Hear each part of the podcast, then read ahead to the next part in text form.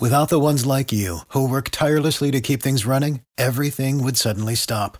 Hospitals, factories, schools, and power plants, they all depend on you. No matter the weather, emergency, or time of day, you're the ones who get it done. At Grainger, we're here for you with professional grade industrial supplies. Count on real time product availability and fast delivery. Call clickgrainger.com or just stop by. Grainger for the ones who get it done. Every team, every topic, everywhere. This is Bleav.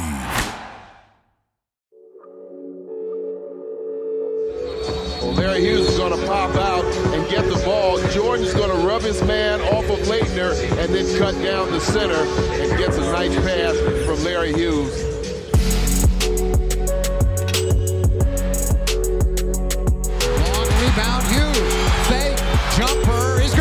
To me, Larry. Give it to me, Larry Hughes.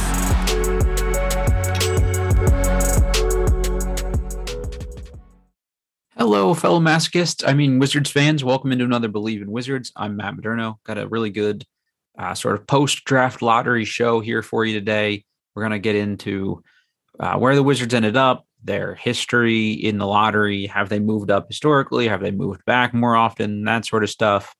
And then just get into some of Tommy Sheppard's comments for after the lottery about, uh, you know, the kind of guys they're looking for and who's on their board and that sort of thing. And I'm going to tell you who I am pretty confident is number one on Tommy's board in their general range. Obviously, Chet and people like that that aren't realistic for them are at the top of pretty much everybody's board. But uh, who's the top of their board in the kind of guys they could get in, in their in the draft? I, I feel pretty strong about this one. So listen to my rationale and explanation why, and, and let me know what you think if I'm off base here. But again, I feel pretty good about this one. So we'll get into all that in a second. I've got John Heiser, aka Jay Heiser three, for anybody that's on the Bullets Forever uh, website, message board, any of that good stuff. So uh, we're just going to break it down. We're going to you know get into the guys who are going to be in their general range, who are kind of sleepers that might move up between now and the pre-draft process. And then uh, just kind of a fun one again, because we are a little bit gluttons for punishment as a fan base. What's sort of the modern day equivalent of trading a lottery pick? It was fifth before, but in this case will be 10th for sort of modern day Mike Miller and Randy Foye. So if the Wizards were going to trade this lottery pick to try to win now and get some air quotes veterans, uh, who, who's kind of the guys that they might look at today. So get into that a little bit. You can never kind of fully roll that out, unfortunately, with this uh, this organization. So you know, we're just gonna have a little fun with it. So with that said, just a quick word from our sponsor, Bet Online. Our partners at Bet Online continue to be the number one source for all your betting and sports info needs. Find all the latest sports developments, including updated odds on the NBA and NHL playoffs, Major League Baseball fights, and even next season's NFL futures. BetOnline is your continued source for all your sports wagering needs, including live betting and your favorite Vegas casino and poker games. It's super easy to get started. So head to the website today or use your mobile device to join and use our promo code BLEAV, B L E A V, to receive your 50% off welcome bonus on your first deposit. BetOnline, where the game starts.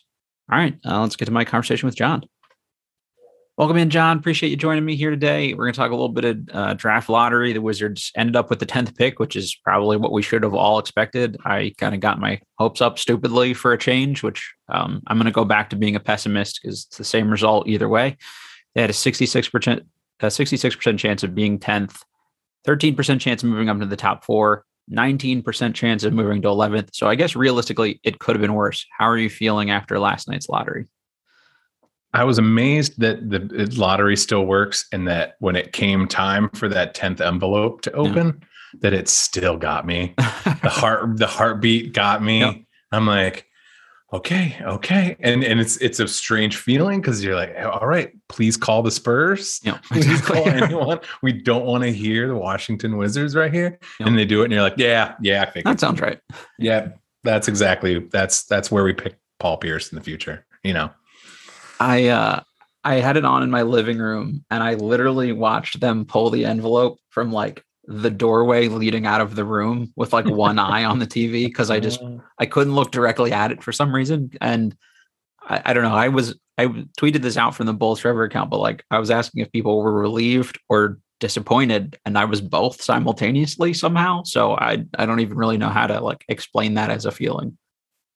It could have been a roller coaster if you end up you know, and because even it was funny, even even as we got closer, and like, well, maybe three or four, but eh, it's a four. It's a if you think it's a three player draft, then all the Wizards, you know, all the No. fan uh fan kicking yourselves kicked in at that exact moment and we're like well they're going to deal it if it's four and they're not going to take you know so and so so i think it was just like just get through just know what number it is so we can start planning around the 10th pick in the draft or or should we we'll, we'll find out Yeah, it's a very good point. Uh, just going over a couple post lottery comments from Tommy Sheppard here, real quick. He said, I know through all the draft preparation we've done, we're very excited about 15 kids. Uh, at the 10th pick, someone is going to be there that you're really excited to get. I think there are so many versatile players that do multiple things out there on the floor, which obviously that sense doesn't even mean anything. There are so many people more capable of doing more things out on the floor. I'm really excited about the group of kids coming in.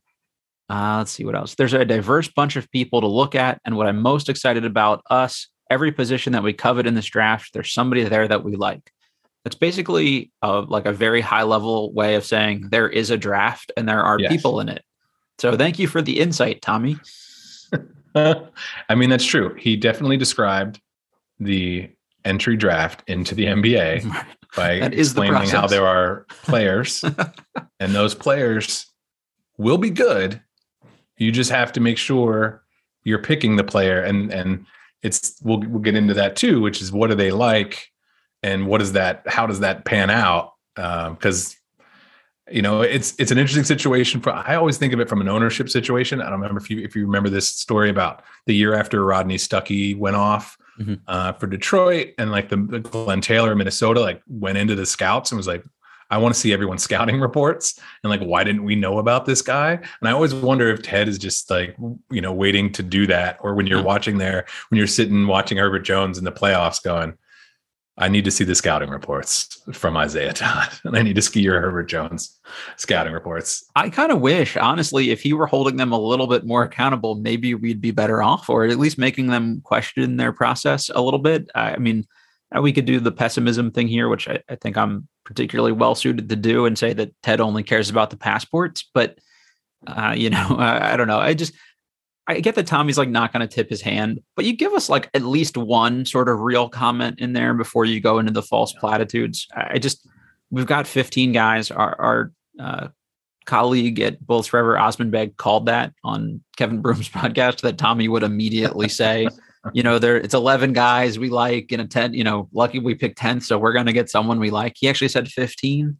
So Yeah. there's even room to like, which makes me think he's going to trade down Yep. 15th. So whoever 15 is, um, he's probably already talked to like Oh. Charlotte or somebody. No, if 15 is Charlotte. It's their second pick. Right. Uh, don't don't see you've already sucked into the idea that he's only going to move down to 15. Again, we'll tease this for later, but wait till you hear what they had on their board rated when they do trade down and pick even lower than that and say, "Oh, we had him.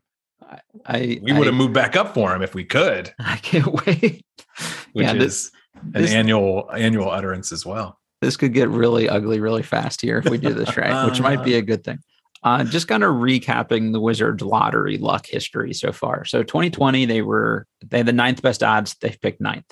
In 2019, they had the sixth best odds and dropped down to ninth. So that's kind of a bummer.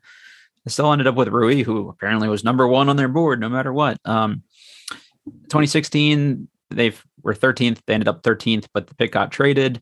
Uh, 2013, they were eighth, but moved up to third to Otto Porter, which worked out well for them.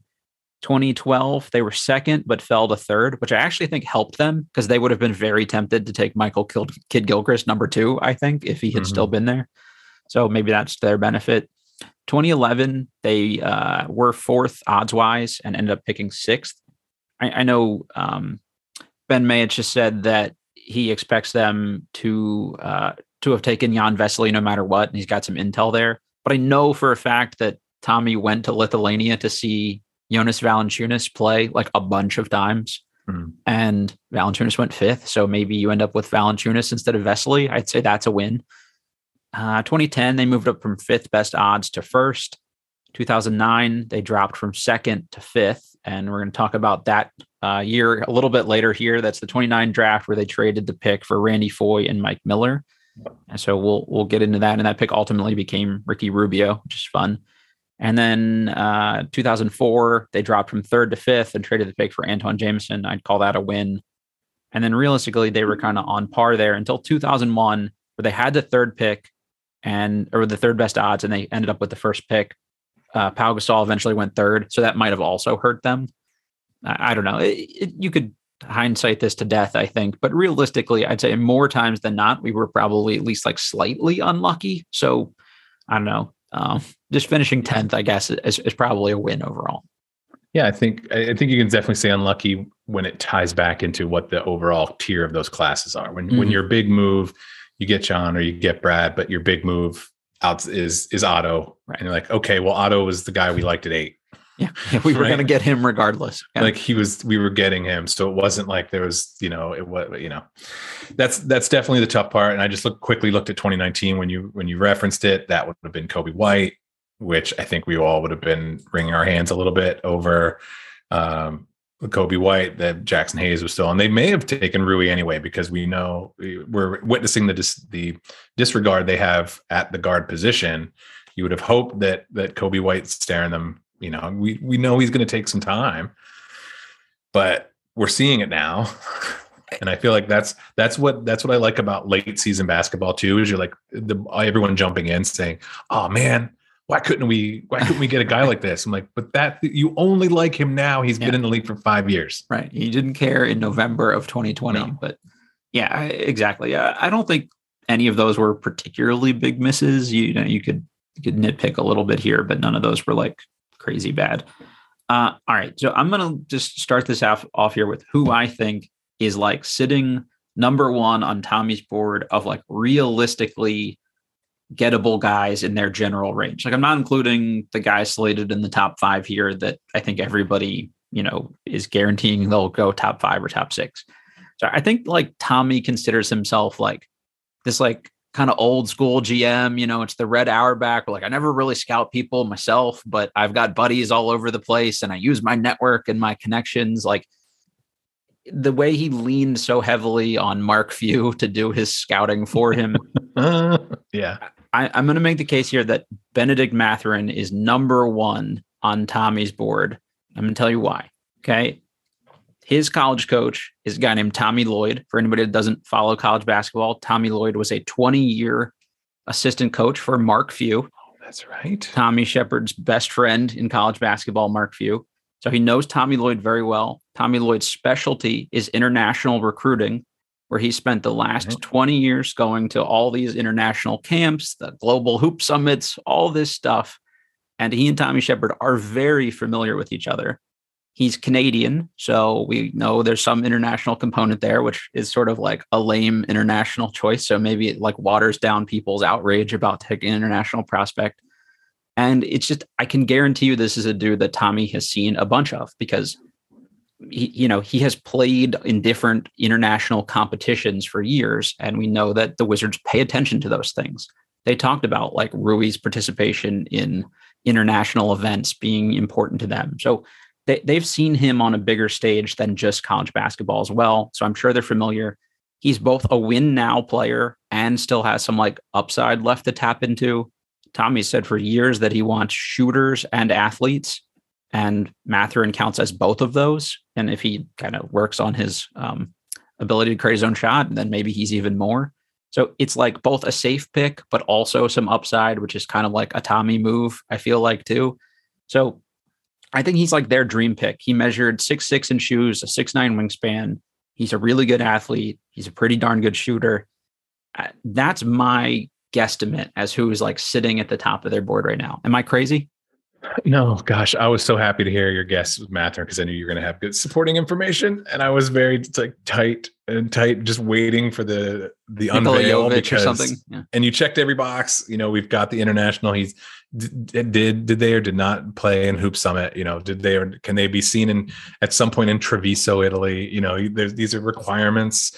Uh, so that actually has he been on me, a fishing trip with his college coach? Check. Yeah. Canadian, but yeah, our fan base is going to be like, he's Canadian, but you see some of these putback dunks right. and some of the offensive rebounding things that he can do, which separates him from some of the other wings as well. They're like, oh, okay, he's one of, he's from the, the post Vince Carter Canadian era that has given us uh, a lot of just crazy athletic uh, hoopers. I think he's a guy too. Like we talked about, well, can he play the three? Like six six in shoes is big enough to do that. A six nine wingspan is big enough to do that. An eight ten standing reach or whatever is big enough to do that. So I think those are solid enough measurements to kind of answer those questions. And and he's just a basketball player. You can put him next to all those guys. You know, it's not like we've been particularly uh, shy about throwing out smaller perimeter lineups anyway. So I don't think that that's going to deter them. If he had been six four in shoes, maybe that's a different story. But yeah, it just yeah. It, he just seems like the guy that they're like you know wet dreaming about between now and end of June.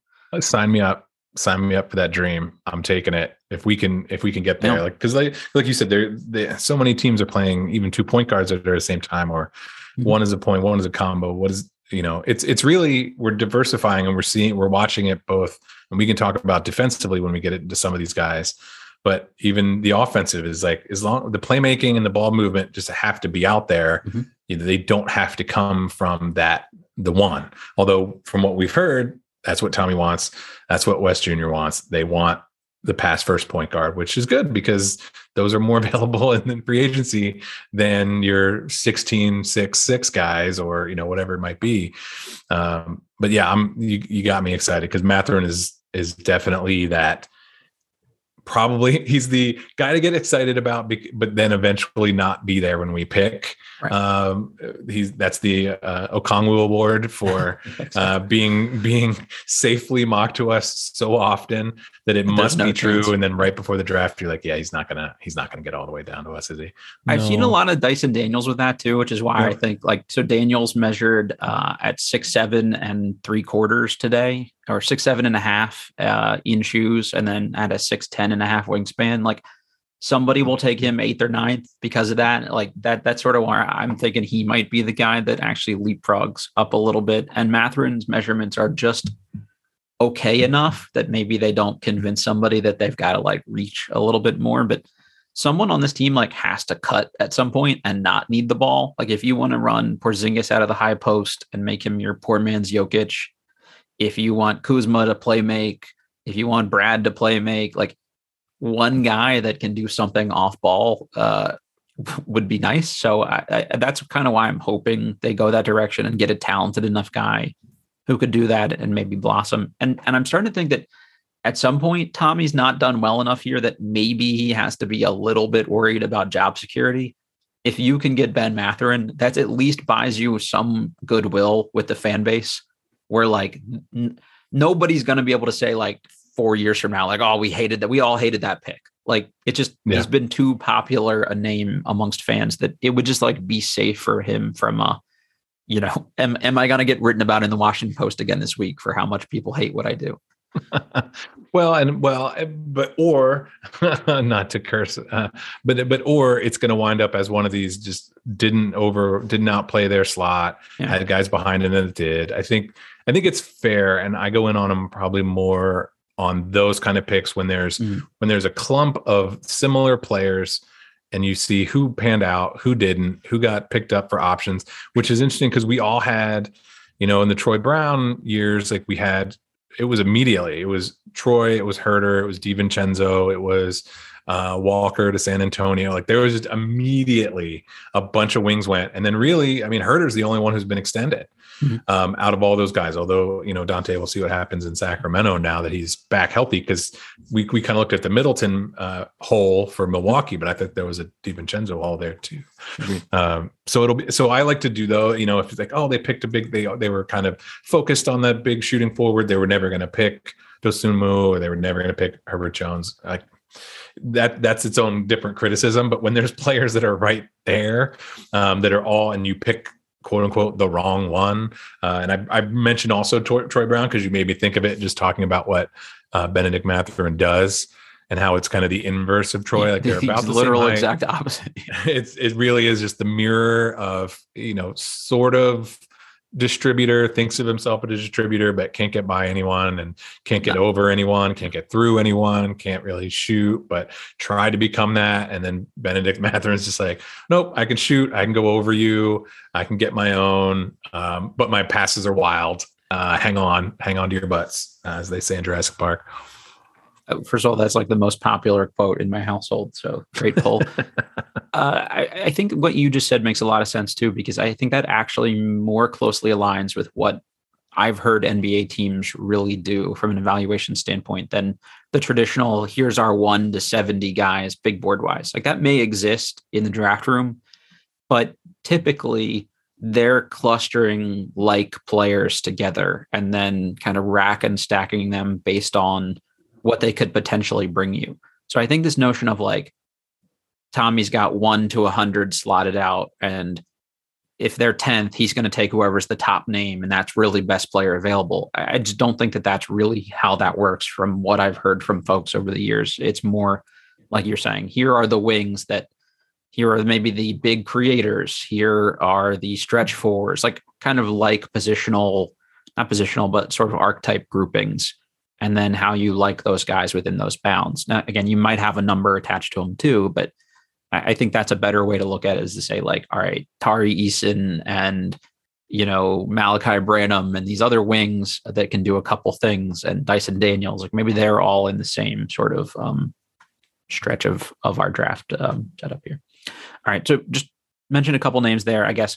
Who are the other names that you think that Wizards fans like definitely need to know about that are um, likely on the Wizards' radar in that sort of you know 10 to 12 to 14 range.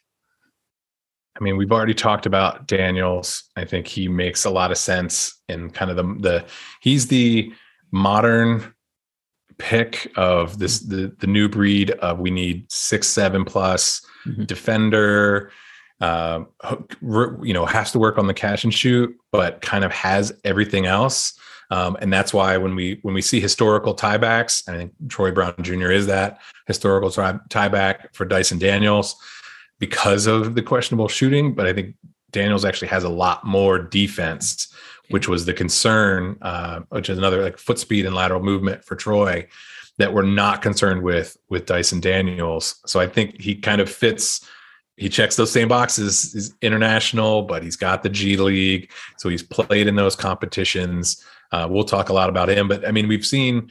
Uh, I, but as you said, he could jump up, and he's definitely a candidate. I think for Portland. I think he'll be a candidate for New Orleans, who essentially traded Lonzo Ball and mm-hmm. created, like, helped mold Lonzo Ball into that, where he's technically a point guard, but he's really just like setting things up and then finding a spot to spot up and then becoming an excellent spot up shooter.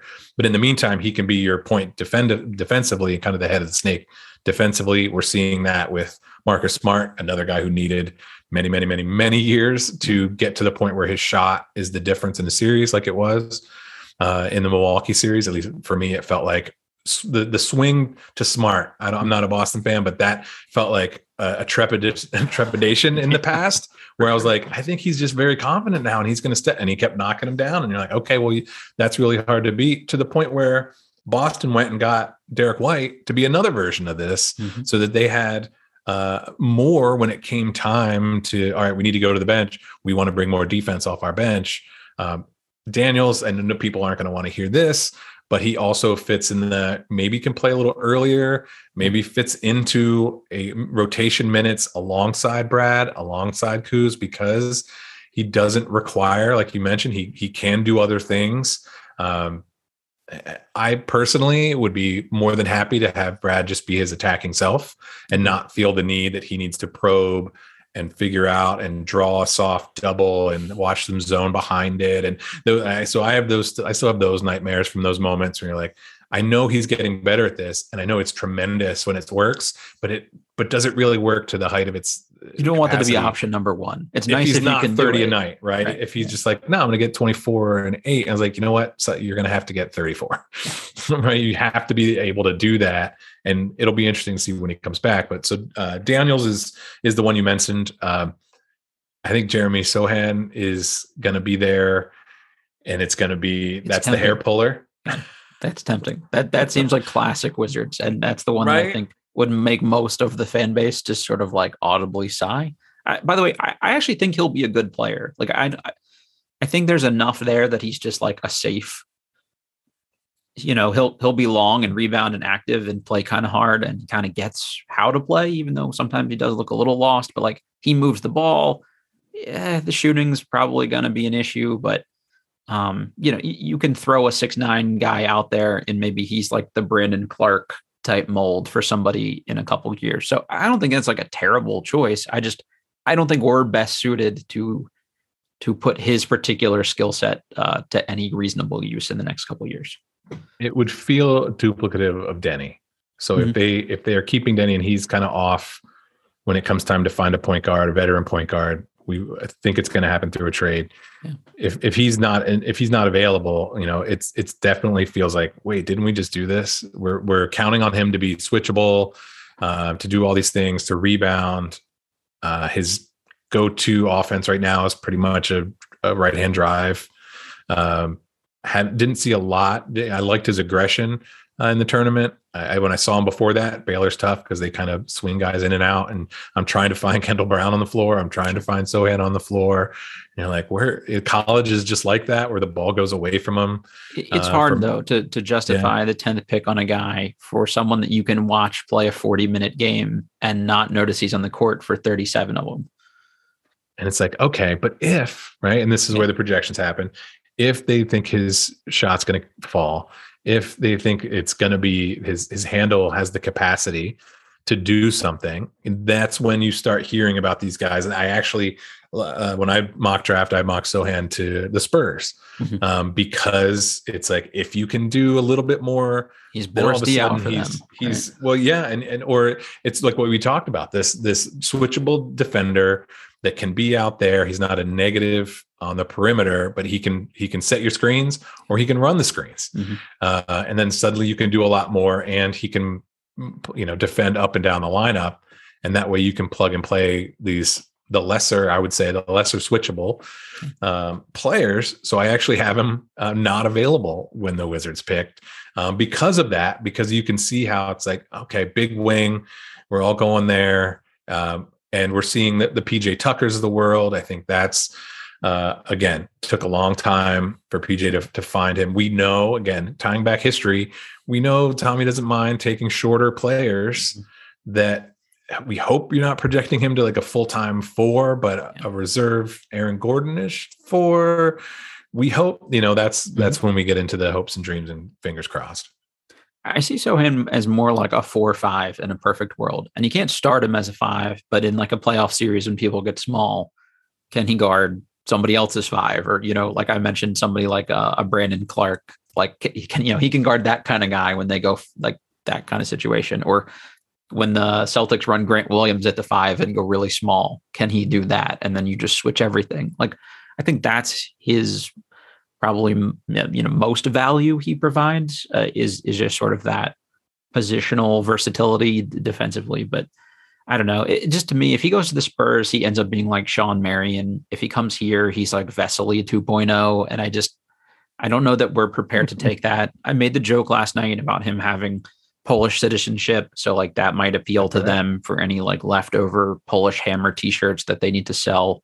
Like ma- maybe the new polish hammer it- I Oh, mean, the man. marketing, uh, option, you know, opportunities are are endless there. But yeah, let I, I think there's a reasonable enough shot he's off the board as well too, which is another reason why some of these guys that we do like could fall. Um, so any any other names that you're kind of circling as um, particularly of interest uh, for the Wizards?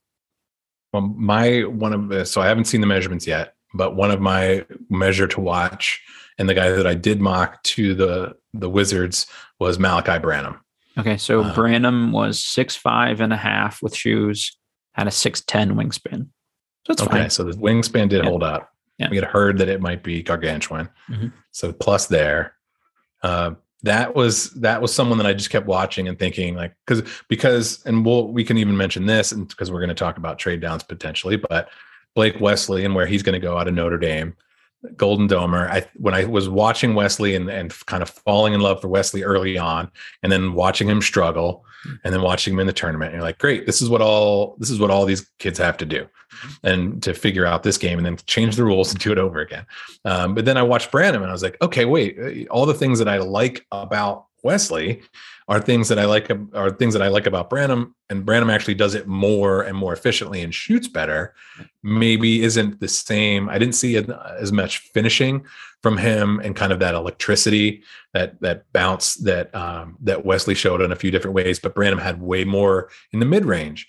So I kind of that that's when I started. He kind of started creeping up creeping up. And then, you know, before I could talk myself into, well, I bet, you know, he'd be a nice, he'd be a nice pick for Oklahoma City ball. Great pick for Cleveland there, uh, giving them what they, what they thought they were going to get um, with some other deals. So Branham is my, the currently mocked to Washington. And that's with a couple guys that I know are very popular, Adrian Griffin and Johnny Davis falling below that. Uh, and I went, I went above just because I think I'm, I'm here for primary second primary ball handlers, secondary ball handlers, potential to be first option, second option, third option at this pick. I think if you can get one of those guys, and why we started with Mathurin and why I lean towards Branham is because you're not seeing that that skill in this roster. But I think it's over overall undervalued, maybe by the the ball movement of uh, game plan that we've seen over the past year from from Tommy and Wes. So I'm like, we need some more of that. You saw it with the Knicks last year with uh, when they had to go with oh gosh, the point guard. He's not a point guard, and I was Immanuel Quickley, and he was just like, oh, wait, that's the your point guard, Alec Burks. like, oh, no, Burks, he's Burks. a really good secondary ball handler, yeah. and, and you have no one else. Right. Uh, so I see I see some Alec Burks there, the good one.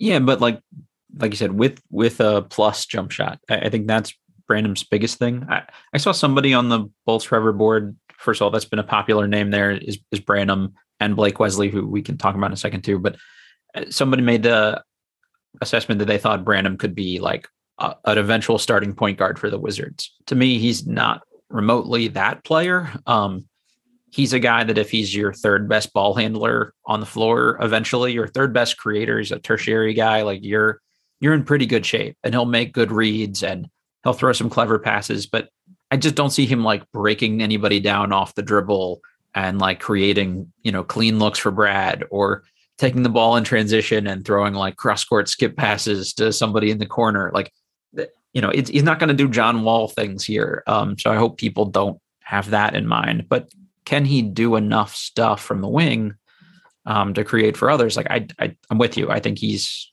he can do that sort of thing too. And not that the handle can't get better, but there are a lot of times where like he's like almost dribbling behind him because like he's got to keep you know one guy on his hip the ball's kind of behind him because like the handle gets a little sloppy uh, and then he'll just like rise up for like a 17 footer over a guy and you're like oh okay like that you know so he takes some tough shots.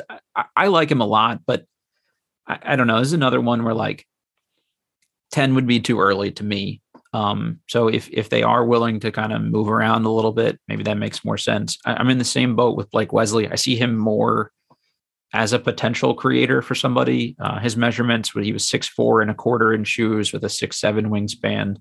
You know, I saw somebody comp him to like a Dejounte Murray.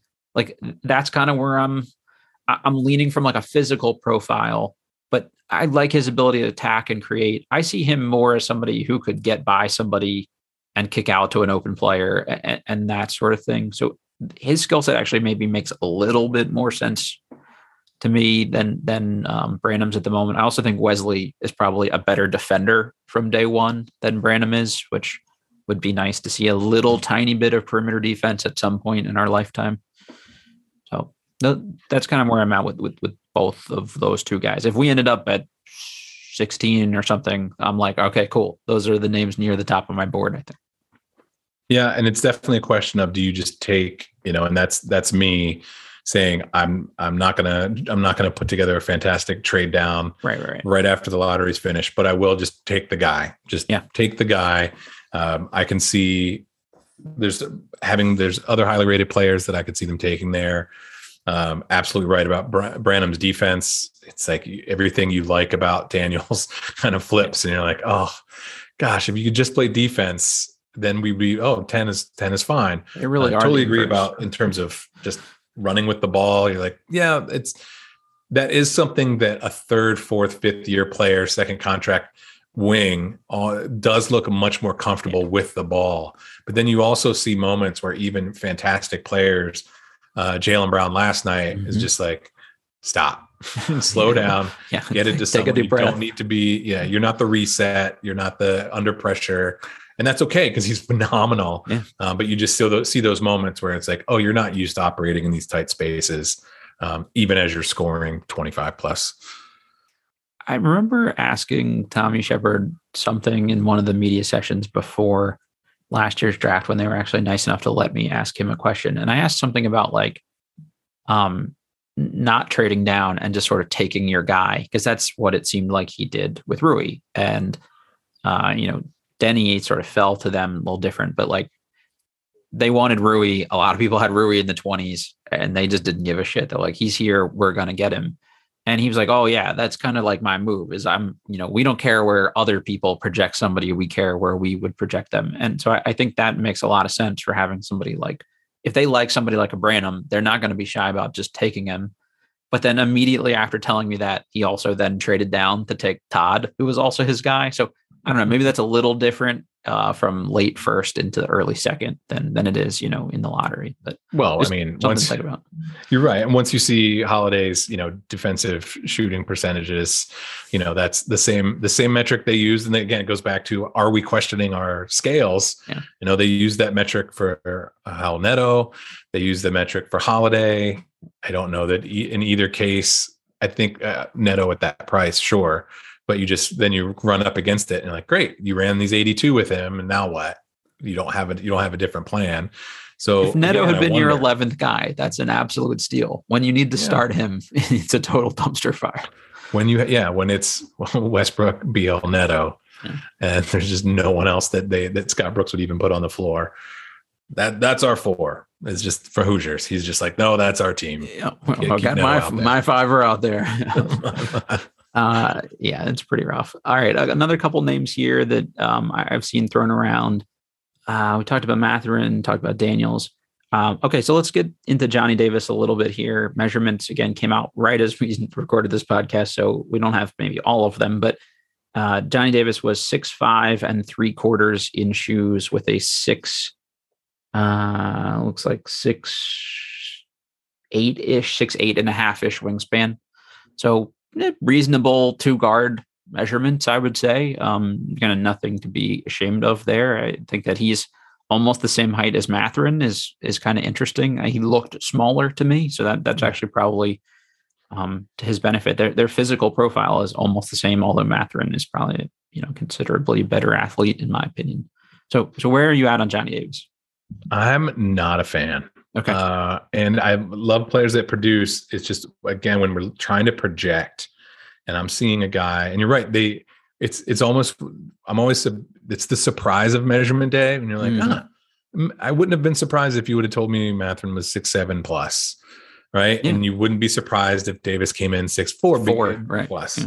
Because of how because of their game. I think a lot of it's could be tied back to Davis at Wisconsin, you know, having the injury later in the season, so you don't see him with his full. I think that's pop and bounce. A lot of that. Yep. So that's fair, and that's probably you know coloring what I'm saying as well. But when I see it's really low efficiency, Mhm. uh, negative assist to turnover ratio, uh, poor shooting percentages from the two and the three, and all of his all of his tremendous rebounding numbers are defensive. So basically, he's playing like a, a small forward Mhm. in college. He's a six fall six five small forward in college. Who needs And the that's- ball a lot? That's great. And they're yeah, and they're they're a ton, and you can be one of the best players in your conference, and he was. It's just that what do those players become when they get to the to the league Right. is they're surrounded by six eight with six ten, and you have to be able to get your shot off. He, he does a lot of mid range. It's that's when I so I come back to okay, all right, you're giving him the ball, but you're not getting a great percentage out of him Mhm. he's not shooting well. I try to find, you know, some comps that were instead of the, this is how good he can be.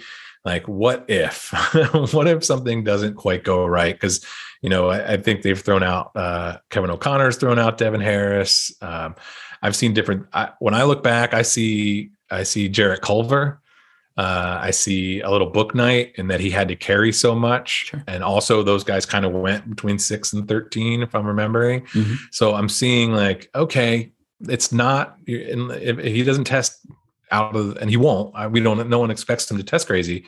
You're basically saying we can count on this six five to get his shot off in the league, uh, get his mid range off without without the distance to create space so it's like if you try to see this Devin Booker to his game, and you're like, yeah, but Devin Booker was shooting 40 plus uh, from in high school and college and every year since, right? So I'm not a big fan of Davis because I think his limitations, and again, if we tie it back to the the Wizards nightmare, his Wizards nightmare for me would be uh, would be Jerome, and just watching a guy just get swallowed up uh, in the, pretty much every, almost every time he wasn't taking like a, a catch and shoot step into it jump shot you just wind up watching them get swallowed up uh, by the Clippers, by any real team that focuses on length.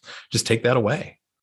I, I'm like slapping my own hand here because this is traditionally the kind of player I get suckered into. I was like very high on Jerome Robinson going into that draft. Uh, like I watched so much Boston College, I was so hyped, and obviously we know how that panned out. So I'm going to play a little bit devil's advocate here, and I don't know that I believe most of this, but but just to do it, um, got to do it best case scenario is like maybe a Marcus Smart, right? Like similar size, so similar physical setup. He's not like a crazy athlete, but I think he is pretty strong. He's willing to like bang with guys a little bit and mix it up. Davis to me is actually like a really good passer and like an ambidextrous passer where like he'll make like the zippy cross court left-handed pass and you're like holy shit like there are very few people that can kind of do those things and it just seemed like everybody was like just not on his wavelength all year. Like he was too good for that team. And I think a lot, that, a lot of that led to like, all right, the things I'm doing to create for people, they're just not on my page. So I'm just going to like force something or I, I create for a guy and rather than just shoot it, he like kicks the ball back around the like around the perimeter and you're like, okay, so uh, I'm going to give him a little bit of a break because that team grossly overachieved because of him not to be like the let's reward winning guy, but at a certain point, like you have to do a lot when you're the best player. And I didn't like that people like Ben Simmons were that good, but were on shit teams and didn't care. So, uh, not that being good in college obviously translates directly to the NBA, but he's going to play hard defensively. I wouldn't mind a perimeter defender. So, I don't hate that right out of the gate. I do think he can do a little bit more to create for others than like the assist numbers show in a vacuum. Shot doesn't look bad to me. Um, like I don't look at him and like cringe every time he shoots the ball. It got worse as the year went on and sort of the leg injury got worse. So maybe that's part of that too. And also just like an entire defensive game plan being, you know, built around you. So if if he were like a better NBA player than I personally expect, it wouldn't really surprise me because I can like see I can see caveats to why some of those things didn't work. Um, I, I, don't know that like this like blow by first step matters as much in the NBA anymore. There's the you know like it's different in college where you like you have to get by somebody quick because then the big's to rotate over from like two steps. Whereas in the NBA you have space, you have lanes, and and just a little harder to do that. So I think that's maybe okay. So if he can shoot it, I think he ends up being a pretty good NBA player, I guess is what I'm saying. And I don't know that he can or he will, but if he does, it's, it won't shock me if someone's like, oh, Johnny Davis is pretty good. To me, he's like poor man's Jalen Suggs, um, which Jalen Suggs was poor man's Jalen Suggs this year. So uh, we'll, yes, we'll see how that actually works out. But. Well, all right. So if you're gonna, all right, we're gonna. This is the make John be nice to Johnny Davis because uh, they have the same name game. There you go. Uh, maybe he can become Josh Hart. Okay. Yeah. Maybe he can. Uh, because that's that's what I essentially I'm like. Josh Hart is a six five small forward. Sure. Who is gonna go hard. Yep. Uh, all the time. He's gonna get some buckets. He's his shooting has trended up now. Creates a little uh, bit for others, but not not his primary role. That's his third team. Yeah. Right? So that doesn't it, th- those kind of things are when you're like you're going to wind up hitting on those guys on your second or third team. Exactly. They're undersized for their position. They have the effort, so they're going to stick. Um, they can, they do have enough game to stay, and he does have um, some scoring ability, and the rebounding is always going to be always going to be welcome. And they're like, all right, well, you're counting on your six five small forward to help you with rebounding, and we go back to the can we just have players that are the, at least the height Mhm. of their positions so we're not worried about that so that's my plus is he could he can wind up sticking if the shooting comes around i think there's a little bit um what what the main thing that gets me with the shooting is that the hesitancy to take some shots Yeah, agreed. um i don't mind if and maybe that's something that'll just be drilled into him as he takes a thousand jumpers a day but this is this Or the is that a Brooks- Greg Gard? We don't play that way here it. at Wisconsin, kind of thing. You know, like right I wonder Just about some take of it. that too. take him. And as soon as you, as soon as you hesitate, that that Yeah. that throws me off as much as, as he could be six three, and I'd be like, Sure. oh, maybe he can help. Maybe he's a reserve eventually. But oh no, he's six it's part of the why reason why I said like the smart comp is just Yep. like somebody had to say like you can't make them, but dude, you have to take them for us. Like we don't even care if you shoot twenty five percent. Um, so I, I don't know. We'll we'll see. I, to me, it's like he's probably a reasonable ten year NBA player. I, I but I'm not maybe not the guy I would want personally at ten with some of these other guys that are. Without the ones like you, who work tirelessly to keep things running, everything would suddenly stop. Hospitals, factories, schools, and power plants, they all depend on you. No matter the weather, emergency, or time of day, you're the ones who get it done. At Grainger, we're here for you with professional grade industrial supplies. Count on real time product availability and fast delivery. Call clickgrainger.com or just stop by. Grainger for the ones who get it done. left. Uh, all right, a couple other names. Ty Ty Washington. I, I've been on record on this show saying I just kind of don't see it personally. He measured six three and three quarters in shoes with a six eight wingspan, which is good for a guard. I'm just sort of not there. Uh, where where are you at? And can you maybe give a slightly rosier picture of him than than I would for people listening to this? I'm I'm probably a little higher. He would he's going to go back and forth between the did we have to take him at 10? Could we have moved back um because there isn't because he's not the pure point guard. Mhm. I actually probably lean a little rosier on him because of some of his shooting splits because he's because envisioning envisioning some more spacing, Mhm. um, not counting on him. So basically, going against what what Wes and Tommy have said, which is the the pass first feet in your feet in the paint point guard. I think he can actually do those things because, like you said, he's not. It's not about the blowback; it's the hesitation. It's using a screen. I think he can do all of those things. I think he was kind of off to the side for a lot at Kentucky, and he then looked they were much like, better oh, oh. without Sahvir Wheeler in those couple Yeah. games. Like, oh wait, wait, we need now. We actually need to tighten up. Just give him the ball and run some screens for him. Mhm. And like, what if what if this was more the base of your offense, and what what could he have done Bingo. as opposed like playing him off the ball? But maybe that also helped him because he wasn't worried about getting in everyone else's shot. I think the floaters that he's uh, he's able to shoot, I think his shooting has been good enough. I want to say 35 ish percent. We know he had that streak. Same thing. We we saw the turned ankle. He missed some games.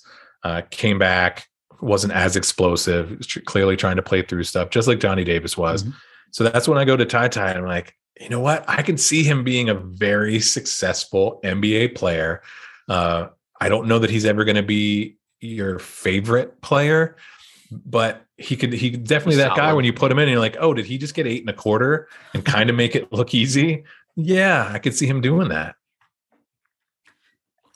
Yeah, That'll be just- that's my Rosie. I I'm I get funky when guys' shots look weird, and he's got kind of like a two hand push thing going on. Like there's something a little funky about it. I'm also not crazy about guys like. Yes, it's nice that you can shoot floaters, but I hate when guys shoot them from 15 feet. Yeah, And, and he does like a lot of those kinds of things. Not that you can't iron those out completely, but I just remember talking to Troy Brown on this podcast about like, hey, why do you shoot so many floaters? And he's like, well, because I'm good at it. It's like, well, you don't really make them at a high clip. He's like, yeah, coaches always tell me not to shoot floaters. I should like be bigger. And it's like, but I'm still working on my floater. So it's just, Oh, you know, like when that's in your bag or you think it's in your bag, sometimes I think guys just kind of like resort to that a little too much. And and Sure. I'm I'm kind of judging other people's, you know, the, the sins of other people on him. But so I don't know. Like I, I think he'd be okay. If we were again, if we were 16 or 17, I wouldn't have any problem with it. I just think there are better guys at 10. Yeah, and we're he's probably topping out at least on this team early on as a reserve. You would hope. You, you, don't really you don't want him. You know, you can bring back Sato. You can make another move for a starting point guard. You can do both of those things, mm-hmm. and say Washington's going to come off the bench and yeah. just provide backcourt yeah. and and let Wes figure out again if we move away from the roles or the roles. All right, he can spread the floor. He can attack. He can run a uh, pick and roll you know we only have so many of those mm-hmm. guys mm-hmm. especially if if some of them get moved in the off season you've got really you know you don't do a lot of pick and roll with sato um, because he's only going to give you so much uh, so you've got brad and ish and okay we need some more guys to create disadvantages i think washington could do that it's a matter of what does it look like on the other end can he guard up a little bit if he can, because I think he does have strength, uh, which is underrated for Davis, underrated for Washington. If he can, now we're talking a, a top, it could be a top eight player in the rotation as a rookie. Again, not putting too much on them because uh, because it's a swinging door. They come in, they go out for points. Like the points are going to run back the other way. Don't, mm-hmm. but they're gonna. He's going to look good. Can he eat shots. up some minutes and look solid, yep. and, and maybe by the playoffs, if we get there, be impactful by that point. I mean, what an idea. Let's get a shout out to the Memphis Grizzlies. We're just going to take Ziaire Williams 10th. Yeah. We're going to play him all year. We're going to start him almost all year. Mm-hmm. And, and then the playoffs get here and it's he looks like a, it's, it's his end of his second year. Right. And he's still making mistakes because he's still probably 19 as, as, as the draft goes is probably 19.7 years old or something. Uh, not even 20 yet. And he's going to go into next year like what a what a concept when i saw that when i hear our the, the, general manager saying you know they're just not rookies just aren't really meant to get time. I think they are. I think it's meant to be structured mm-hmm. learning opportunities uh, and just putting them to the side and you know not even playing them. It, it felt like we have a, an old school gm with a surprisingly old school uh, coach which shouldn't be too surprised given the lineage but and then we have all those assistants that were like G League guys and everything. And like, all right, so maybe we come from a slightly different mindset when it comes to young players making huge or making impacts. I won't say huge, making impacts as, as rookies. No, no, we're not. We're not really up for that. Okay, well, Kispert kind of defied that, and hopefully we'll knock down a little bit of a wall there. Push back on that a little bit too. Okay. Only just Deni and Rui both started their first games in the NBA. Like they were day one starters. Deni played 24 minutes a game, I want to say. I don't have it in front of me, but like as a rookie. Rui even more than that, and and I think that's even healthier doses of minutes than people like Ziaire got this year. And the other thing I and this is not directed at you, but like I, I had this sort of back and forth with people on Twitter all week because I had like an absolute like mental breakdown about people just saying player development is the Achilles heel of the Wizards, which then they talk about like we picked the wrong guy at number eight. It's like that's not what player development is. Um, but anyway, that's a totally separate rant, I guess. Well, but, no, you're it's absolutely fair. Deni did get time. I would say he got time because Tommy gave Scott Brooks no other options. I mean, there there weren't a ton. Uh, we had Troy, we had Bonga, and the the cupboard was pretty bare, right? Like it's not like we were finding minutes for him on like a veteran team, which I think is more to your point, right? We're like, yeah, a good team made it a priority to still develop him despite winning Deni and Rui played more because they were on a shit team. I, I think so that that's yeah that's the difference there. But we didn't play Troy because that team had more expectations and he was really bad at the time. Like yeah. there's a certain point where like as a coach, if someone's really bad and they're not doing the things that you're asking of them in front of the team, you lose credibility. So uh, Uh, that's sort of the thing I think people don't think about sometimes when they're like, oh, Troy, he should have, you know, they buried him on the bench. Well, maybe there's a reason for that too, right? Like just going back to the floater thing, the coaching staff was like, dude, knock this shit off. You're six foot six, play like it.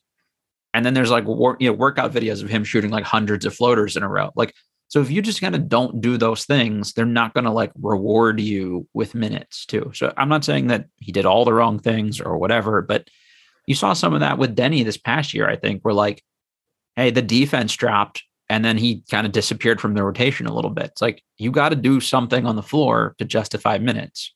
Um, so there's a yeah, there's a old there's a Roy Williams Williamsism, which is give me a reason to put you on the floor, Mhm. and he said you can be. And they had uh, some graduate transfers a few years ago, and they brought the the guy in from College of Charleston or some one of the South Carolina schools, and big time scorer at that level, and and then he wasn't scoring, and then the defense. You know, like he said, son, give me a reason to put you on the floor. Just you got to give me something.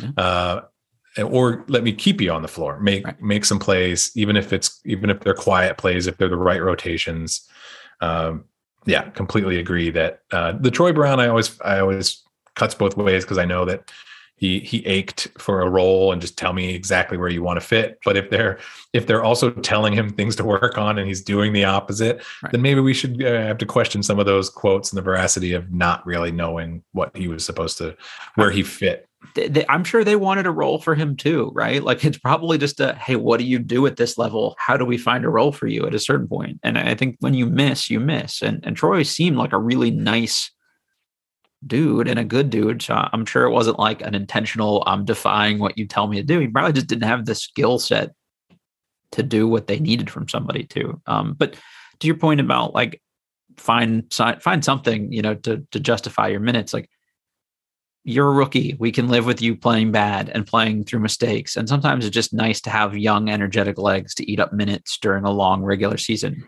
That that's what Ziaire was. That's what Jaden McDaniels was the year before. They were raw, but they were like, "Hey, we're bouncy and athletic, and we're young, and we're just going to go out and be hyper." And in, at least that provides some value and some energy. Well, and So- I, and I think for those teams too, shifted some talent to the bench Sure. so that when you're all of a sudden you've got an eight or nine, when because you're now because if you bring Bizarre off with uh with Brandon and uh I'm blanking now, but it, you know you Melton comes in if he's not starting, Kyle Anderson, people like that. Or, yeah, then all like if you can kind of it's what is my role? I'm coming in off the bench. I'm just Mhm. no stand in the corner and shoot. Yeah. And and we'll figure the rest out. Uh, last one I want to talk about here, Tari Eason. He was six eight and shoes, seven two wingspan, so sort of pterodactyl e. Uh, where are you at on on Tari? You know he's probably the the hardest one to nail down because is he just going to be all of a sudden see all this space and think oh wait and and he's had this upward trajectory of his shooting. So you're like wait are you a bigger jae crowder or can you be that? Yeah. uh can you just can you be the forward that that eats other teams defensively that they just they don't you almost putting them he, he could potentially play in that wing robert williams i'm going to be the secondary shot blocker mm-hmm. or do you want me to you know he can can he do all those things or are you going to get a hold of him and you're like well he can't really get the ball out of his hands once he gets it or There's you a know, reason they only played him at the five off the bench. You know, like eh, eh, I, I Yeah. I'm totally with you. Uh, Yeah, he, it's like, he can he stay again we know he can do things to be on the floor and get on the floor do those work? Can we have enough around him that that gets it done? And is and is that enough? Ultimately can you get that uh, in a free agent versus no this is the guy we want to spend spend that money on and say and i think all the guys we're picking and we're selecting are going to have some view or in, on their intent whether it comes to who's going to go who's going to have someone has to go out to bring a point guard in. Yeah. whether it's kuzma kcp ish uh deni rui they're all all degrees of probably probably not but someone has to go out and i think you know we're not we didn't mention him yet but i kind of see this one to one for Agbaji Yeah. and KCP. And if you really want to Mhm. move, if, if you've got something on draft night or thereafter, and you're like, no, KCP is kind of the gun we're going to have to move, then there's a one to one there. There's lots of Uh, it looks it looks so similar, but so I hopefully that will create some clarity uh, for fans as we're paying attention, saying, okay, well, if they're going to do this, now the glut is even worse at forward, and I think Tari Eason does that. So if he's the better if he's the better player, Then, and you yeah. say he can play, I can put it that way. I like the idea of the fit of him next to Porzingis. So if that if we're putting eggs in that basket, which Tommy has with his his big swing, then I can see where that's someone you pair him with. He- he's another guy to me that is more four five than he is three four, and I think that's where I've seen some people talk about like he's our day one small forward because he'll defend. It's like he didn't play, he didn't defend on the perimeter intentionally. You know, like I like primarily in college for a reason. He was unplayable at Cincinnati. Nobody mentions his his tenure there, uh, but but that was not a dude that looked ready for you know high D1 basketball yet. So he's made great strides in one year. Could he make another big jump between now and next year?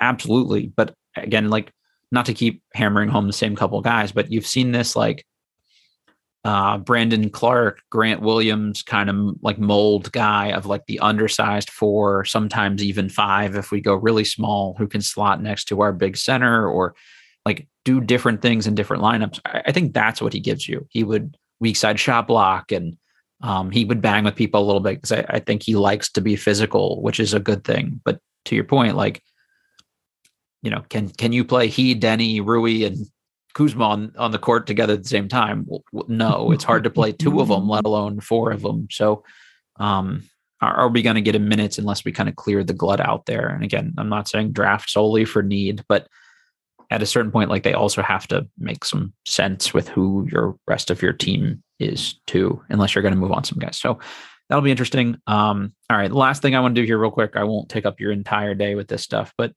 we talked a little bit of, uh, about this, and, and I want to make sure we do it. If the Wizards were to trade this pick for some like win now help, and I mentioned the uh, Randy Foye, Mike Miller trade, like what's the modern equivalent of that. Um, and you are the trade guru at Bullets Forever. So I, I figured if anybody could come up with some good um, good options for them, it would be you. What do you got? Um, yeah, so I came up. with I, I feel like the the Miller and Foye uh, is such it hurts it hurts my heart. Uh, but um, it I, I I'm the first reaction was I overshot, and I was like, mm-hmm. "Oh, that we can bring in this." I'm like, no, no, no, we got to we got to tamper this down. Their yep. rotation, but probably start because uh, those guys did start games, mm-hmm. but at the same time, you're like, this is what we did. So uh, I put together the, the most of, and we've seen historical reference of this as well. It's not a pure trade for ten, um, but the Wizards are going to package ten Ish Smith and Vernon Carey Jr to the Denver Nuggets for Monte Morris and the 21 pick. I actually like that. I would do that. uh, the Nuggets, the Nuggets, at, you know, subtract about 2.6 million in salary, which the difference in salaries draft slot is going to take up uh, a good bunch of that. There are versions of this that work uh, with Deni. If we were going to throw that in, mm-hmm. there's definitely a version with if we want to go real hardcore on rotation, it's Morris and JaMychal Green who would have to opt in, opt into his player option for that to happen. But I could see how, and he's 31. So all of a when I when I went to that version, I was like, okay, this is a this is the trade down. This is not not unlike moving back and picking up Holiday and getting the guy you wanted all along, the guy they would have taken at 22, surely. Um, they would have never taken a quality guard like Quentin Grimes and, and helped them and set them up. And Bones Hyland, we wouldn't have taken him either. We wouldn't be in this. Bet. Anyway, uh, but no, that's that's my that's my number one. Is Monte Morris? I think is the is the he'll be he'll make lower than the the MLE this year that he's on still under contract for two more years 26 maybe 27 uh, Wes knows him. He's he's the backup quarterback from another team who you're willing to give a shot um, because you're not going to ask a ton of him uh, in terms of being out there with Kuz and Brad and and KP. But when you do, his his uh, catch and shoot threes have really improved. Not the defensive kind of head of the snake that they're looking for, but you have to have to give up something. Beggars uh, can't be system. choosers there. Yeah. I mean, you're going to have to play him with some other defenders. Brad's going to have to go and make all defense. Um, but that's my, that's my, it's not trading the entirely, but we get 21 back. So we can still have some fun with 21. It, it gets much more exciting if we get to 21 and Blake Wesley's still there. Yeah. Um, there it's there's a lot of good players in that range. I don't love them, but but if Tommy, and that's what I get back to, if Tommy likes 15 players in this draft, then and knowing how our boards have been over the years, there's not a it's not a huge gamble to say that one of them is going to be there at 21. Uh, yeah, I think you're 100% right. And and to me, like 12 to 30 in this draft, there's not like a huge difference. I think I could make a case for almost any of them in some form. Um, you know, I've, I've seen some people um, really hyping up like Dalen Terry recently Yeah. and people like that. You know, he's a guy that if he goes back next year, he probably looks better. I, I think he's very raw, but he measured six seven and a quarter today in shoes with a seven one wingspan as a guy that can play some point guard. I mean, he he's an actual condor. So maybe you sell yourself at, at that like late in the first. Um, Yep. Jalen Williams out of Santa Clara is like I watch a ton of West Coast college basketball because it's after my wife goes to bed, so I can just sit there and be a degenerate for like four hours. So I was like- who who's this guy for Santa Clara? Uh, I'm sitting there, it's like the middle of December. I'm like, oh, this guy just scored 30 points, had four rebounds, four assists, two steals, and two blocks, and hit six threes. Okay. Um, so like someone like that, I, I think is and, and but he's another one. He measured six five and three quarters in shoes with a seven two and a half wingspan. Um, you know, that's a dude that if if you ended up at 22 and he's there, I think is he really that much worse than taking, you know, Agbaji at 10 or something like that? Um, Right. I would argue that that's a much better value. So I actually like your trade. Um, I, I was kind of hoping I wouldn't because then I could yes, the Wizards will Ah. definitely do this.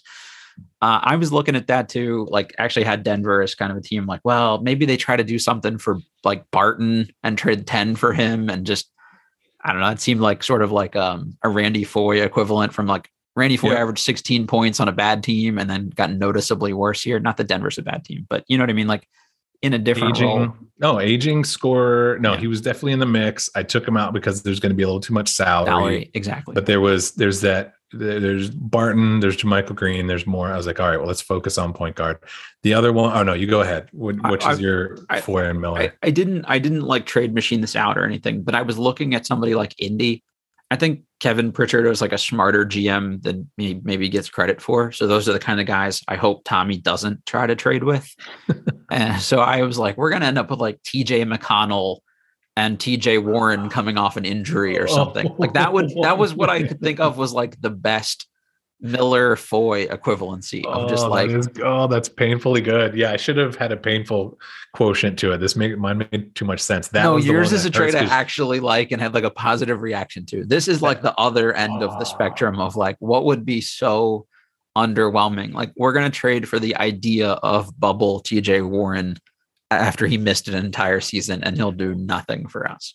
not only that but you've also built in this awesome like the the hearing it secondhand over the summer and you're like wait the war the wizards got the the pacers point guard I'm like all right we got malcolm brogdon i hope they didn't give up too much like no no no not that one And well, and Tommy Like, also what? mentioned at the trade deadline, like there were some trades that didn't work out for them that they would re-explore over the summer.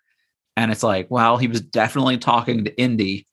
It would be hilarious if who he was talking to Indy about was like TJ McConnell or something and not who we actually thought.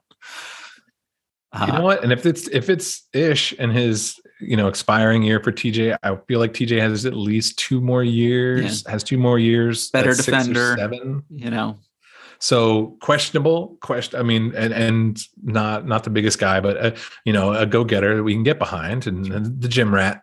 pick Uh, you up prototype. 94 feet, you know, that kind Oh, of thing. God, I just want I want wings that can shoot. Yeah. I want guards that aren't uh, that aren't just getting beat up, and they're So it's a it's a tall, strong league that you know, and, and I, you've made a really a lot of really good points about the strength of it. Whether it's Johnny Davis, like he's his strength defensively, but that's why he translates to defending forwards.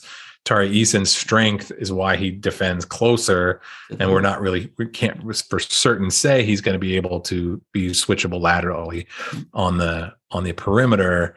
Um, the other the deal that I didn't do because it was it got too big and it got too well. This doesn't feel sad enough because the Foye and Foye and Miller were sad. Was was the Jalen Suggs Okay. was putting a putting ten.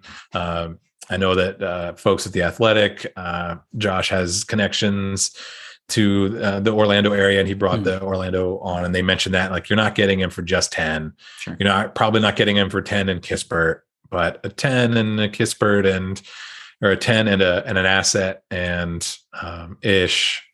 Okay, well then that's that starts to. ma- I I personally don't. I'm, I'm including Ish in a lot of these trades for salary reasons. I think he's the perfect third point guard Agreed. that you, especially if you, you know, bite the bullet and draft someone on the younger side that you expect to play for your NBA team meaningful minutes, not a Cassius Winston who just can't. and and won't they just choose not to do that? Well, I mean, if you watch, we understand. Um, but that I, I kind of see him as like that postgraduate like yeah. you can get away with paying five million dollars to your postgraduate who's going to have to play a lot of reserve minutes. Mm-hmm. He's a great. He's the guy you're throwing the grenade to on that second unit. Right. Um, but when when things shift around, I'd prefer height. I'd prefer Sato as a reserve, or even Agreed. again spacing and those uh, slotting. So if we can get the slot, if Sato's just going to be your six six starting point guard, he's going to catch and shoot. He's going to do that it makes a lot of sense to have some more size behind it. You can get away with it, mm-hmm. but um, so that's why I threw Suggs out there, and I thought, you know what, this is a little bit too much of a, a former what number five pick last year. It's too hopeful. I, like yeah. if Fultz made less money, that's a kind of guy that I could see them trying to do something yeah. for. You know, like he's a reclamation project. He's got ties to the area. Like I could already hear like the PR campaign around it now. Like and and he's just sort of depressing enough that if he came here and was bad, it would it would like be like, oh yeah, okay, that sounds about right. I mean, yeah, you mentioned watching watching players who have ugly shots, and like sometimes they go in, and then you see someone struggling to shoot, and knowing the mental and the physical and the, all the things. I don't know the young man, but I pull for him because of all the things he's been through, and I kind of feel like there's also hopefully a joy to coming back on the court when you got to go through something. He, his was very physical and mental. Mm-hmm. I mentioned Quentin Grimes earlier, who definitely went through the mental side of one and done. No, you're not. And then not only are you not, but maybe we don't want you here anymore and you need to go we need to make room for the next one and done. Mm. and he so you know a, a, guy who's been through it so you don't have to worry what's going to happen when adversity hits. Uh, so we'll kind of dive deeper into some of those guys as we get closer to the draft and to see like have they been tested? What are they going to look like on on a stage when they have tested? Because now you see Grimes and you're like nothing's going to phase this dude you know he's already kind of been through a little, the rubicon as they say as a, as a young man. So hopefully we'll cross our fingers and and 10 moves. I could see 10 moving for uh, the everyone wants 13 and 15 for 10 i don't Not think you're getting that. Yeah. you could get 12 and 30 I think, eh, or you could get 12 and 34. Would you do it for the Spurs picks? I think they're like 22 and 25 or 28 or something. I don't, I don't have the lottery uh, full. Yeah, they're at 20 and 25. Yeah. That's probably a little too much. Yeah. Um, I would think you would need to get a rookie contract asset back. Would Lonnie Walker and 20 and 25 do it for you? Uh, for I think he might be restricted, right? Because he should be in the uh, same year as yeah, yeah, Troy. Right. Yeah, I think you're right. So he should be restricted. So they, they but they do have you know something i would i would go to you know if you the better the player if you're just going to give me 20 drop down to 20 and take the guy that you're going to take at 10 um, very tempting i think it can thin out though like just like you mentioned you drop down there and you try to get um, the guard or you know the bigs all of a sudden there's a run which we kind of still figuring out where kessler's going to fall mm-hmm. uh, where Koloko's going to fall is uh, kamagate going to move up. So it, if you're looking for some reserve bigs i think dalen terry you mentioned i had him sliding. He slid up to golden state at 28 uh, for me. So it's very tempting to get another player but if if you're looking at again rotations are you taking a we're swinging for the fences sure. Wesley and like this could really be something or do you slide down and say we know exactly what we're getting um out of, or they're going to take Jovic if they if they slide down there. Measure, do they just have to? Six, have six eleven today with a seven foot wingspan. Um, so taller than I thought, but oh. the the plus a quarter wingspan is a little depressing. The plus uh, a quarter, yeah. Jalen Duren, we didn't talk about, um, and Mark Williams, we didn't talk about. Just wanted to throw Mark Williams measurements out there today. He measured yeah. seven foot two in shoes with a seven seven wingspan. Somebody is going to take this dude in lottery. I'm like thoroughly convinced of it because he's also yep. a great athlete, and and Duren's an athlete. Like, so I don't see us taking a center in in top ten. So if two of those guys move up, someone will move down. It makes me mildly optimistic and then there's always that mover anyway. If Tari Eason or one of these guys has like a crazy combine, crazy workouts, could they be Patrick Williamsy? So I, I'm actually kind of good with with 10 giving the Wizards an opportunity to get a really good player. And ideally, I wouldn't move unless everyone you really liked in that first group is gone. And the next guy you get, like you said, is we would take him at 22 if he's you know he's likely to be there at 22 we want him at 10 then you trade down. That, that's kind of the only way i would do that i think. Yeah and that, i th- i completely agree with the centers. I'm a little lower on duren than than williams just because i feel like Same. even as a blue devil um, measurements are helpful but i kind of i yesterday i had williams to the knicks. Mm. i could also see the Spurs, I haven't mocked him to either center to the Spurs recently, just because when you have picks at 20 and 25 and you think Kessler and or Koloko could be there, Yeah. it's it's a little bit more of an NFL mentality of of what they want. But if you grab Mark Williams for the Spurs, um, or the you know, or the Knicks going to be right after us, that's part of the reason I floated out that OKC, just kind of hopping the Knicks because they're going to get they're going to they're not taking well unless they get Chet right if if they get Chet and they see Chet as their Pau of the future, Pau Gasol of the future, then great. Uh, you don't need to. But if you don't, uh, and you get, I, I like the idea of being in, right in front of some teams that have clear needs that may not come off the board, Agreed. Or. Portland Portland snags one, and you're like, great. Or the or the the Spurs grab one at nine, and you're like, great. If you want the other one, you have to talk to us. Maybe we don't have to move back so far. It's not really the stockpiling all the fourth rounders uh, like some of the local teams did, but it's definitely uh, if you can, um, this team needs uh, uh, more help. Um, then we know we're going to be up, and you you know you're going to be up against the cap. So let's plan plan accordingly and get some of inexpensive players on four and five year contracts that we know are going to take some time. But if they can develop into a role player, whether it's the end of this year, middle of next year, it's it's so there's so much there's so much value to it when you're planning for all extensive purposes to pay Bradley Beal.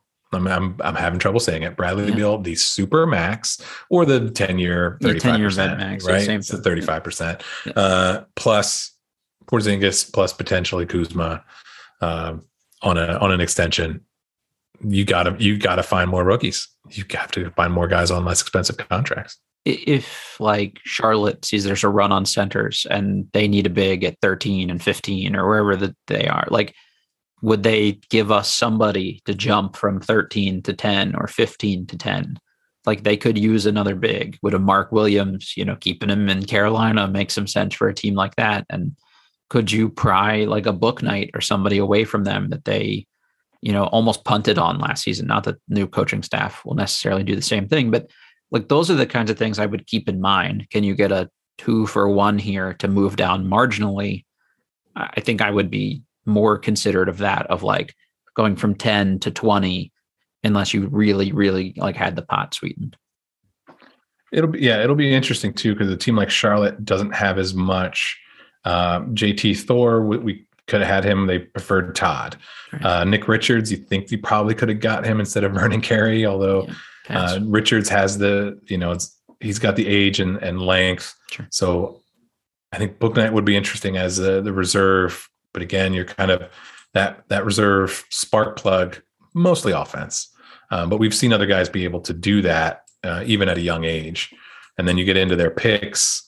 They've got 45 coming up, so they don't have a ton um, besides 13 and 15. So who knows if they do something with one of those other picks? I have a feeling they'll sit there um, until that comes up. But they don't have a lot of. They're not doubling up in any of the the future drafts after this one because this this pick came through instead of going elsewhere. So very, I think it's very tempting. It's oh, can they pull the trigger? Uh, on moving up those few spots because for a Duren who, you know, listening to the podcast in the past, like only dunks with one hand, like just doesn't do anything with his other hand, but he's just so phenomenal athletically at that size. He's a big boy. Yeah. and they have zero plus defenders, Right. right. So I think that's why Mark Williams. I keep coming back to that. Although, Mm-hmm. of course, the shot that's forever ingrained in my eyes is Caleb Love, and the three pointer in the Killing final him, four. yeah. Can't get out of here without mentioning that shot. There you go. And Mark Williams just looking at him like, oh no. And we've all seen that. We've seen Steven, Steven Adams in that uh, at, at, at Pitt with Kemba over him. We've seen we've seen some we've seen that shot. You're going to get exposed at some point if you're that yeah, kind you're, of guy. you're not. He's not out there to play that. But uh, but uh, I was really impressed with his hands. And again, we talked a little bit about Wes Jr. and uh, I, I wish for him to have a center that has some more passing Yeah. ability. KP does. Um, I don't know it. that. Yeah. That's about it, right? We I hope we get maybe in the second round and Orlando Robinson can can do that. There are good, decent passing Mm-hmm. centers that inexpensive that I could see them adding and saying, we're going to work you into the rotation. We're going to figure out how KP and Gaffer are going to be on, on the floor at the same time together at points. We're going to need someone else to play kind of that reserve, uh, Isaiah Hartenstein or someone like that, where you're not throwing a bunch of money at it. But I kind of wish for that. Uh, and Mark Williams is, was kind of impressive in, in limited opportunities and just making good passes, fundamental. Just this is just a bounce pass. This is a bounce pass that hits someone in the hands as opposed to the the shin. Uh, simple done right does a lot you know like it goes a long way if you can do the little little simple easy things uh, like not every player can come in and do that so I, i'm totally with you uh, John, this has been great. Thank you for sparing uh, this much time. I, I really do appreciate um, being able to like nerd out and do a deep dive here. So thank you. I'd love to have you back again this summer to get a little more into this too, and maybe we can talk free agency and stuff the next time if we're a little closer to to that point in the summer. Uh, anything you have coming up that you've been working on or getting ready to write, or, or are you just saving yourself for the free agency madness and, and trade season and all that kind of good stuff? You know now we'll be i'll start publishing some mock drafts. I've been referencing them. We'll start throwing those out for public consumption and see how people are moving it up and down the board. I did the basically a pre-lottery pre-lottery mock or the post-lottery mock last night Nice. no real reason to throw that out until after the measurements and we can all hem and haul over half inches and quarter inches and shoes versus non-shoes and What And brand of shoe does he wear? How big is the sole on it? who's got the lift i always you know that's an annual who's got the most lifts in his shoe in his sneakers like why did you come in I don't know. there's always is- somebody with 1.75 and you're like what are you wearing I don't know if this is still accurate, but it used to be a case where they had you could get up to three quarters of an inch from the sole, and you could wear up to a certain amount of pairs of socks. I don't remember what the number was, but they had like very strict, you know, like if you wear two pairs of socks, that's okay because that's a normal thing a person would do on a basketball court. But you couldn't come in with like 14 pairs of socks on. So there were like actual, you know, restrictions to that, which I, I thought was amazing that they had to have it. Well and it's like it's not like they're they're measuring taller for the same reasons we are. They're they don't have the extra heel support. They don't have the they're not wearing dr scholl's like uh, inserts for the for the arch support to make it through a game of horse. No. you know they're not but they do somehow go upwards of an inch and a half to almost two inches in in add-on and i understand why they they measure them separately like that or uh, but it is it is always interesting because it it's almost more interesting because it shows like who's the most worried about it that you're going to do that uh, Sure. when when all these things and it's just a data point it's just Mhm. one data point if you're you, if you play smaller like we've been talking about it shows if you're shorter and uh and your arms are shorter and you've had these problems and there's some of that on tape that's only going to get worse Right. uh that's when we that's when when for people listening like when you start kind of projecting that it's okay and now all the players are going to be taller longer quicker the the shooting holes are much smaller. Can they still It's a magnifier, be- right? Like you right. see all those it- things. it's going to get worse before it gets better. Can they figure that out? That's where we pull in all these measurements. So yeah. No thanks for having me matt. Uh, had a great time. Looking forward to the next one. And yeah we'll start we'll start pumping out some mock drafts. We'll start pumping out some uh, potential trades now that tommy's locked in and he's in his favorite place with all these other gms and assistant gms where he can uh, slap some backs and and have some laughs and see Oh, he told the same four jokes all night last night. I'm sure you could just Oh. tell as he was like finger gunning and pew pew pewing at guys and winking them and like I'm like okay, we're, we we can tell you're already in sell mode. Um, I, I've been pushing Kevin Broom for this now that he's got some of the measurements for Yoda and stuff. Let's just Yeah. do like a big mock draft extravaganza and power through the full first round live. I think that would be fun for everybody. Yeah, I mean, why not? Uh, I'll I'll just keep going. I'm plowing through the whole what 58 because the love it. forfeited picks in the second round. I plowed through it last night and just said, "All right, let's sit here and and really bring in all the information that we can and just plow through." And and it's going to be a wild draft because, like you said, there's I had about people say 19, 20. Tommy said 15. Uh, so I, I'm, I'm in that range, and then you're just kind of like, uh oh. Uh, this is what we like, Yep. right? And then you get in once you get into the 40s or even the 50s, you're like, who could? There's going to be guys there that we didn't expect. Uh, there's going to be guys that go way early because I think this is going to be a year where there's some players where they know almost nothing Yep. about them compared to past years. I kind of like that. It keeps the mystery around a little bit. Uh, Well, John, thank you again. This is great. I, I will do another 90 minutes here soon because I, I, think um, we could definitely easily fill that time. For everybody who's been Bleav in Wizards, rate, review, subscribe, all that good stuff. Uh, we are presented by betonline.ag, and we will catch you soon.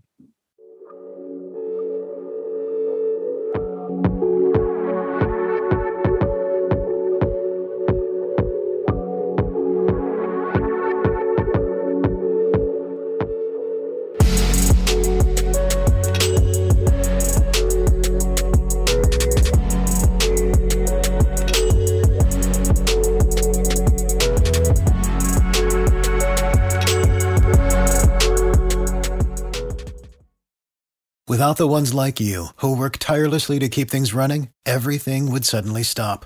Hospitals, factories, schools, and power plants, they all depend on you. No matter the weather, emergency, or time of day, you're the ones who get it done. At Grainger, we're here for you with professional grade industrial supplies. Count on real time product availability and fast delivery. Call clickgrainger.com or just stop by. Grainger for the ones who get it done.